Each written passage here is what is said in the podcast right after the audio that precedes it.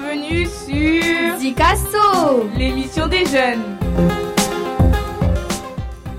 Vous êtes dans Zikasso, il est 16h30. Salut tout le monde, c'est Cyrine en direct du lycée Picasso. Bienvenue dans l'émission réalisée par le groupe Littérature et Société Option Radio. Avec nos chroniqueuses Yasmine et Malia, on parlera plus précisément de l'affaire MHD, qui est, la, qui est le prince de l'afro-trap. Pour cela, nous allons clarifier cette histoire et démentir les fake news à l'aide d'un témoin qui est l'ami d'MHD.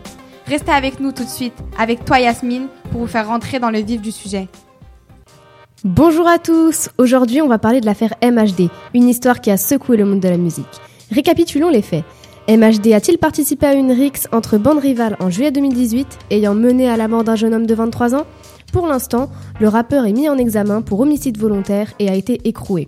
Il continue de contester y avoir participé, mais les derniers éléments du dossier, révélés par le Parisien, viennent mettre à mal sa version. Dans les faits, il s'agit davantage d'un passage à tabac qu'une rixe, puisque Loïc K, la victime, était seul dans les rues du 10e arrondissement de Paris lorsqu'il croise une dizaine de membres d'une cité du 19e arrondissement, d'où vient MHD, apparemment rivale avec celle à laquelle Loïc K appartenait. Il est environ 2h50 quand la rencontre se fait, rue Saint-Maur, et lorsque plusieurs individus de la bande de la cité d'MHD sortent d'une Mercedes noire. C'est d'ailleurs sur ce point précis que les premiers soupçons se posent sur le rappeur très populaire en France, mais aussi à l'étranger. Le Parisien affirme que l'aventure en question lui appartient de façon certaine. Voilà pour les circonstances qui entourent cet événement tragique, auquel MHD réfute donc être lié de près ou de loin. Sa Mercedes, le rappeur assume en être le propriétaire, mais il a expliqué à la juge d'instruction avoir l'habitude de la laisser à disposition des membres de sa cité. Autre élément troublant, sur la vidéo amateur ayant immortalisé la scène, on distingue la tenue d'un des participants à la Rix qui porte un ensemble de marque Puma. Problème, pour MHD, cet ensemble n'est pas disponible à la vente. Et donc, il ne peut s'agir que de lui puisqu'il est ambassadeur de la marque. De plus, à ce moment-là, il arborait une teinture blonde, la même qu'il y a sur la vidéo. On est plus de 20 à la cité à avoir une teinture blonde, a-t-il assuré devant la juge. Concernant la tenue Puma, le rappeur plaide encore sa générosité envers ses voisins de cité.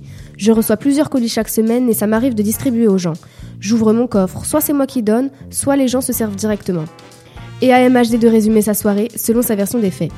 Je n'étais pas présent sur les lieux. Dans la soirée, on a commencé à aller au bowling et ensuite on s'est retrouvé à la Cité Rouge. Je suis remonté chez moi aux environs de 2 heures. Quand je suis redescendue, il n'y avait plus personne dans le quartier. Merci Yasmine, vous êtes dans Zikasso. On enchaîne tout de suite avec Malia qui va interroger notre fameux témoin.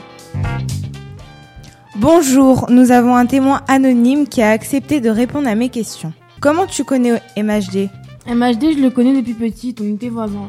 Pourquoi as-tu accepté de témoigner pour nous?